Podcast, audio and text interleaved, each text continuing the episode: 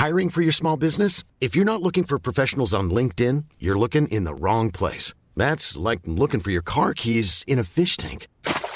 LinkedIn helps you hire professionals you can't find anywhere else, even those who aren't actively searching for a new job but might be open to the perfect role. In a given month, over 70% of LinkedIn users don't even visit other leading job sites. So start looking in the right place. With LinkedIn, you can hire professionals like a professional. Post your free job on linkedin.com slash people today.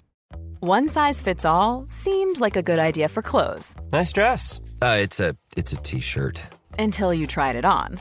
Same goes for your healthcare. That's why United Healthcare offers a variety of flexible, budget friendly coverage for medical, vision, dental, and more. So, whether you're between jobs, coming off a parent's plan, or even missed open enrollment, you can find the plan that fits you best. Find out more about United Healthcare coverage at uh1.com. That's uh1.com.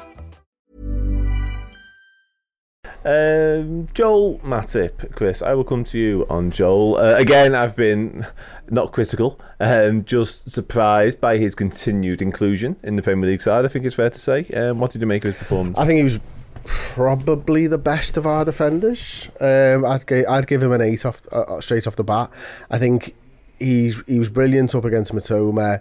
I thought him and Van Dijk handled Evan Ferguson really well. Um, the runners from midfield, the two of them picked up really well. Matip and Virgil van Dijk were both aggressive and pressing into the midfield at times, which I like to see.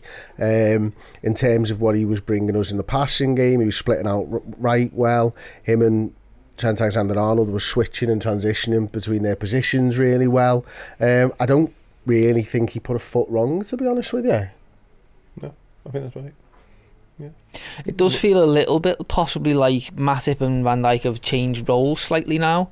I noticed Van Dijk stepping out a little bit more and being a bit more aggressive. Possibly just Matip hasn't got the legs to do it anymore. Maybe. Like normally when Konaté's on the pitch, he's the one stepping out, he's on the front foot, he's aggressive and Van Dijk covers. And that's been the role between Van Dijk and Matip traditionally.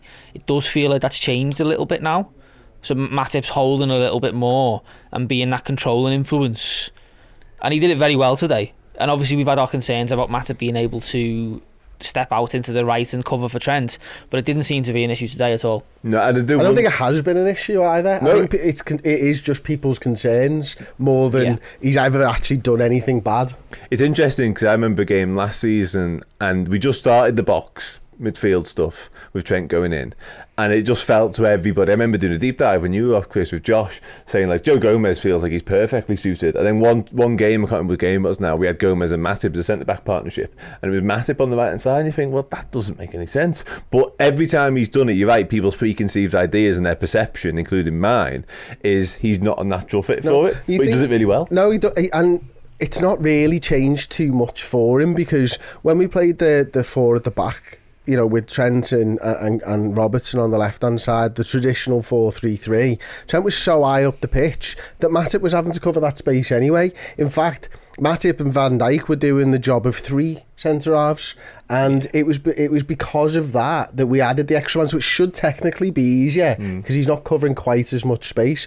I think back to a game against I think it was Southampton maybe two or three years ago, and constantly teams were getting in behind us while Trent was going forwards anyway. But in this particular game, every time they got in behind, they tried to cut it inside and go past Matip, and he stands up in the tackle. He's absolutely brilliant at one on ones. His pace isn't as good as Konaté's, no, but I think his tackling's better. And and what I mean by that is Konaté's going to have the more sort of headline slideys. Hmm. It's just the way that he tackles more. But Matip's positioning means that he doesn't have to be in those slideys. He, he's just very, very good, man. And I, I think continually underrated, to be honest. Yeah, no, I think that's fair enough. Yeah, I think we do continue to sort of downplay just how good he is, and you're right. That sort of intelligence, that experience, I guess, as well, is definitely standing him in good stead and allowing him to be ahead of where he needs to be.